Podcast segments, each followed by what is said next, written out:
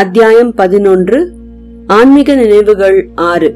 அவ்வப்போது முடிந்த போதெல்லாம் நான் சில கோயில் தரிசனங்கள் செய்ய வேறு ஊர்களுக்கு போவதுண்டு. ஆனால் சில பங்களிப்புகளும் தரிசனங்களும் தானாக எனக்கு அமைந்ததும் உண்டு. மறக்க முடியாத ஒரு தொடர் விசேஷ தரிசனங்கள் பற்றி இப்போது உங்களுடன் பகிர்ந்து கொள்ள விரும்புகிறேன். அவை தானாக அமைந்ததும் அல்லாது ஒரு குறிப்பிட்ட கால தேசத்துக்குள்ளும் அமைந்ததுதான் எனக்கு மிக்க ஆச்சரியத்தை கொடுத்தன. என்னுடன் சக ஊழியராக வேலை பார்த்த முனைவர் ஒருவர் ஒரிசாவிலிருந்து வந்துள்ளவர். அந்த முனைவரின் உதவியால்தான் நமது அருணாச்சல அக்ஷர நாமாவளியின் முதற் பதிப்பும் வெளியாகியது என்பது தனிக்கதை. அவர்களுடைய சங்கத்தின் சார்பாக பூரியில் இருக்கும் ஜெகநாதர் கோயில் போன்றதொரு கோயிலை சென்னை மகாபலிபுரம் கீழ்கடற்கரை சாலையில் உத்தண்டியை தாண்டி உள்ள காணத்தூரில் நிறுவிக் கொண்டிருந்தனர். வெகு நாட்கள் ஆகியும் அந்த முயற்சியில் முன்னேற்றம் மிகவும் இல்லாது தடைகள் பலவும் நேர்ந்ததால் விநாயகர் சந்நிதியை முதலில் முடித்து அதற்கு கும்பாபிஷேகமும் செய்து முடித்து விடுவது என தீர்மானித்தனர். அதுவே அவர்களது முதல் முயற்சி என்பதாலும் கும்பாபிஷேகம் பற்றிய விவரங்களை அவர்கள் மிகவும் அறியாததாலும் என்னை ஒரு குழுவின் கௌரவ தலைவராக ஆக்கி வைதிக முறையில் செய்து வைக்க வேண்டி அதற்குரிய ஏற்பாடுகளையும் செய்ய சொன்னார்கள். அப்போதெல்லாம் எனக்கு நேரமும் இருந்தது உடம்பை வருத்தி கொண்டு உதவி செய்யவும் முடிந்தது. எனக்கு அறிமுகமாகி இருந்த வைதிகர்களின் துணை கொண்டு அதற்கான ஏற்பாடுகளை செய்து முடிக்க என்னால் முடிந்தது. அந்த கும்பாபிஷேகம் நடந்து முடிந்ததும் நாற்பத்தெட்டு நாட்கள் கழித்து வரும் மண்டல பூஜைக்கும் என்னை அழைத்திருந்தனர். அந்த காலகட்டத்தில் ஒருமுறை நான் காஞ்சி மடத்திற்கு சென்றிருந்தபோது காஞ்சி பெரியவர்களின் அனுமதியினால் சங்கரன் கோயில் கும்பாபிஷேகத்திற்கும் அவர்களுடன் சென்று வர ஒரு வாய்ப்பு கிடைத்தது. நானும் சென்னையிலிருந்து புறப்பட்டு கோவில்பட்டி சென்று அங்கிருந்த அவர்களது பரிவாரத்துடன் சேர்ந்து கொண்டேன். எனக்கு அவர்களது நிகழ்ச்சி நிரல் எதுவும் தெரியாது. அங்கு போனதும் தான் சங்கரன் கோயில் கும்பாபிஷேகம் முடிந்ததும் அவர்கள் அடுத்தபடியாக திருச்செந்தூர் முருகன் மற்றும் மதுரை மீனாட்சி அம்மன் கோயில் கும்பாபிஷேகங்களுக்கும் செல்வார்கள் என்று தெரிந்து கொண்டேன். அவர்களுடன் அப்படி சென்றதால் எல்லா கும்பாபிஷேகங்களுக்கும் சென்று நன்கு தரிசனமும் செய்ய முடிந்தது. முதலில் சிவன் அப்புறம் முருகன் அதற்கப்புறமாக அம்பாள் என்று வரிசையாகவும் செய்ய முடிந்தது. அது முடிந்ததும் சென்னை திரும்பி வந்த மறுநாளே காணத்தூர் பூரி ஜெகநாதர் கோயிலில் உள்ள பிள்ளையார் சந்நிதி மண்டல அபிஷேகத்திலும் கலந்து கொள்ள முடிந்தது. இப்படியாக ஒரு தேவையினால் பிள்ளையாரில் ஆரம்பித்து அது முடிந்து ஒரு மண்டலத்திற்குள் பரமசிவன் குடும்ப கும்பாபிஷேகங்களில் கலந்து கொள்ளும் வாய்ப்பும் கிடைத்ததை ஒரு அருளாகவே கருதுகிறேன்.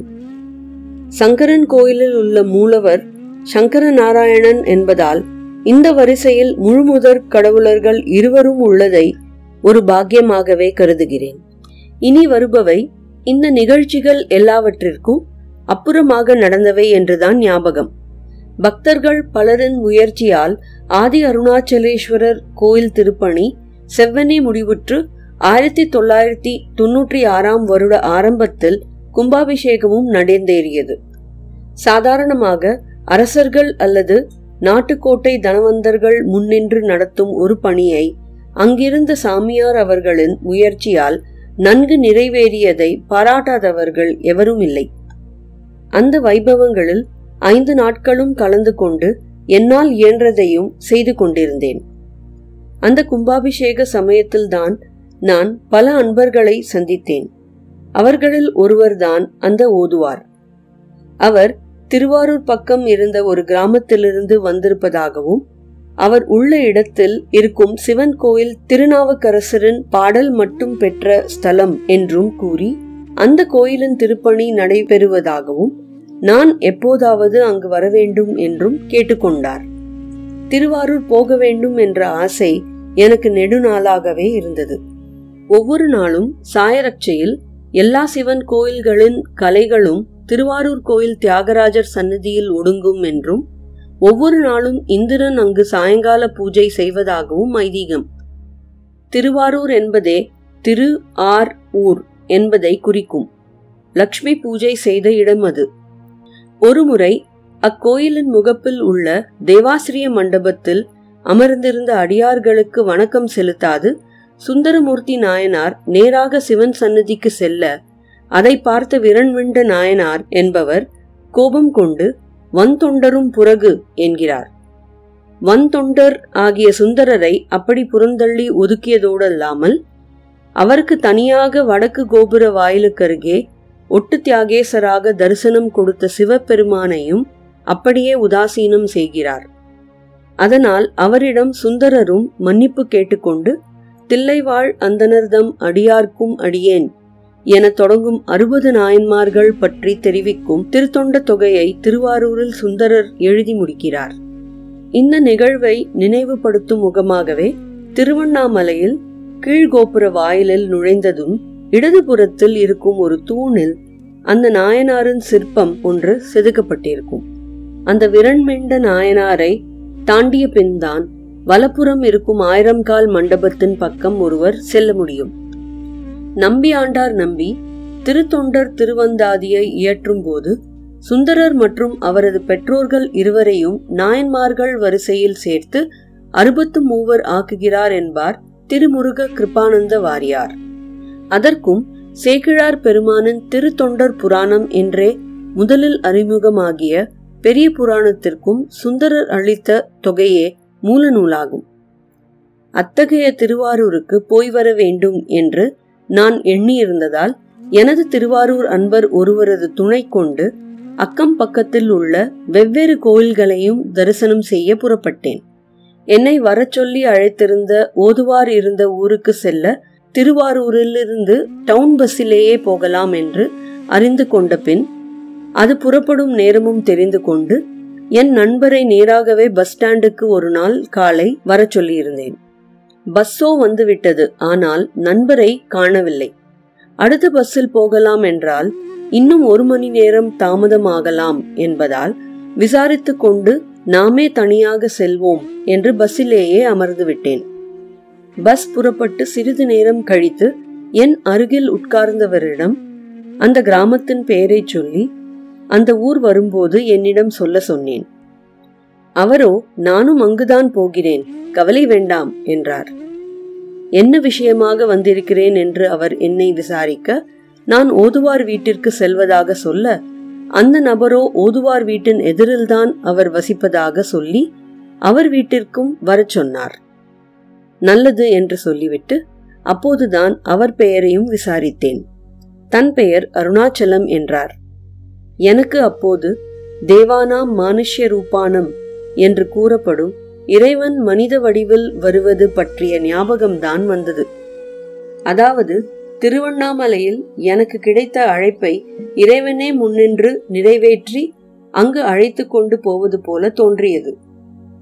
அப்போது என் கையில் இருந்த அருணாச்சல நாமாவளி கைப்புத்தக பிரதி ஒன்றை அவரிடம் கொடுத்தேன் என்று நினைக்கிறேன். பின்னர் அவர் வீட்டிற்கும் சென்றேன். அவரும் அப்போதுதான் பறித்த இளநீர் இரண்டை சிவி எனக்கு சாப்பிட கொடுத்தார். இதற்குள் எனது திருவாரூர் நண்பரும் அடுத்த பஸ்ஸை பிடித்து அங்கு வந்து சேர்ந்தார். ஓதுவாரையும் பார்த்துவிட்டு சிவன் கோயிலுக்கும் சென்று தரிசனம் செய்துவிட்டு அன்று மாலையே திருவாரூர் திரும்பினோம். அச்சமயத்தில்தான் நம்மை தேடி வரும் இறைவன் கட்டுரையில் நான் விவரித்திருந்த அண்ணாமலையார் சம்பந்தப்பட்ட சம்பவமும் திருவாரூர் கோயிலில் ஒரு வெள்ளிக்கிழமை மாலையில் நடந்தது. வெகு நாட்களுக்கு பின்னர் நான் வீட்டில் இல்லாத சமயம் அந்த திருவாரூர் அன்பரிடமிருந்து ஒரு தொலைபேசி அழைப்பு வந்ததாக வீட்டில் சொன்னார்கள். அதன்படி அக்குடும்பத்தினர் சென்னைக்கு குடிபெயர்ந்து வந்துவிட்டதாகவும் வந்த சில நாட்களிலேயே அவரது எண்பது வயதிற்கும் மேலான பாட்டியார் மிகவும் கவலைக்கிடமாக இருக்கிறார் என்றும் அவரது இறுதி நாட்கள் அமைதியாக இருக்க பிரார்த்தனை செய்யவும் முடிந்தால் என்னை வர சொல்லியும் செய்தி வந்திருந்தது. நான் அன்று மாலையே அங்கு செல்லும்போது கையில் இருக்கட்டும் என்று நாமாவளி பிரதிகள் சிலவற்றையும் எடுத்துக்கொண்டு சென்றிருந்தேன். பாட்டி மிகவும் முடியாத ஒரு மூலையில் சுருண்டு படுத்து கொண்டிருந்தார். நான் வந்தது தெரிந்தது காதும் நன்றாக கேட்டுக்கொண்டிருந்தது ஆனால் பேசுவதற்கான திறன் இல்லை. மேலும் அவரால் சரியாக சாப்பிடவும் முடியவில்லை. திரவங்கள்தான் ஆகாரம். ஆனாலும் அவைகளும் உடலில் தங்குவதில்லை. சிறிது நேரம் அவரை பற்றி பேசிவிட்டு அவரது காது நன்கு கேட்கிறது என்பதால் நாமாவளியை பாராயணம் பண்ணலாமா என்று கேட்டேன். அதற்கு பாட்டி தலையாட்டி சம்மதம் தெரிவித்த பின் நான் முன்னடி எடுத்து பாடிக்கொண்டிருக்க மற்றவர்களும் புத்தகத்தை பார்த்து என்னுடன் கூட பாடினார்கள். நாமாவளியை பாடி முடிக்கும் தருவாயில் வைத்தியரும் பாட்டியை பார்க்க வந்தார். பாட்டி இறந்தால் திருவாரூர் பக்கம் உள்ள தனது கிராமத்தில் இறக்க விரும்புவதாகவும் அன்று மறுநாள் அதிகாலையே கார் ஒன்றில் அவரை அழைத்து செல்ல போவதாகவும் அவர்கள் சொல்ல வைத்தியரும் காலையில் கிளம்பும் முன் ட்ரிப்ஸ் கொடுக்க வருவதாக சொல்லிவிட்டு சென்றார். நான் இன்னும் சிறிது நேரம் அங்கு பேசிவிட்டு வீட்டிற்கு கிளம்பி வந்துவிட்டேன். இரண்டு மூன்று வாரங்கள் சென்ற பின் என் வீட்டில் இருந்தவர்களுடன் அந்த அன்பர் பேசியிருக்கிறார். அவர்கள் திட்டமிட்டது போலவே கிராமத்திற்கு சென்றார்களாம். பாட்டியின் நிலையும் நாளுக்கு நாளாக சீராகி உடல் தேடி சென்னைக்கும் திரும்பி வந்து விட்டார்களாம் எவருக்கும் தோன்றுவது போல எனக்கும் அது ஆச்சரியத்தை அளித்தது. சாகும் தருவாய் என்றார்கள். ஊரில் காலமும் முடியட்டும் என்றார்கள். இப்படியும் ஓர் அதிசயம் நடக்கிறது என்றால் மனிதர்களுக்கு மேலானதோர் சக்தி இருப்பதை நான் மீண்டும் உணர்ந்தேன். சில நாட்கள் கழிந்ததும் வேறெதற்கோ பாராயணம் செய்யும் போது நாமாவளியின் இறுதி இரண்டு அடிகள் என் கவனத்திற்கு வந்தன. அவை பவநோயை தீர்க்கும் மருத்துவரென்றோ அருணாச்சலா மருத்துவர் மற்றும் மருந்தாய் இருப்பாய் அருணாச்சலா அவைகளை பார்த்ததும் பாட்டின் வேறு சில அடிகளையும் பார்த்தேன். அந்த அடிகளும் மலையே மருந்தாய் இருப்பதை உணர்த்துவதையும் நோக்கினேன். அப்போதுதான் ரமணரது அந்த அக்ஷர மணமாலை அடிகளும் என் ஞாபகத்திற்கு வந்தது. மலை மருந்திட நீ மலைத்திடவோ அருள் மலை மருந்தாய் ஒளிர் அருணாச்சலா. சரிதான் பாட்டி பிழைத்தது ஒருவேளை முதல் நாள் செய்த பாராயணத்தின் பலனாகவும் இருக்கலாமோ? என்ற ஓர் எண்ணமும் கிளம்பியது. இது பற்றி தெரிந்த சிலரிடம் சொல்லிக் கொண்டிருந்தேன். ஆனால் அதை எத்தனை பேர் புரிந்து கொண்டார்களோ அதை எப்படி புரிந்து கொண்டார்களோ. ஆனால் பின்னர் நடந்த சில நிகழ்வுகள் எனக்கு நாமாவளி பாராயணத்தின் அருமையை வெகு சிறப்பாகவே புரிய வைத்தன. இப்படிதான் நடக்கும் என்று சொல்ல முடியாது. ஆனால் நடப்பதென்னவோ நாராயணன் செயல் என்று நன்றாகவே புரிய வைக்கும்.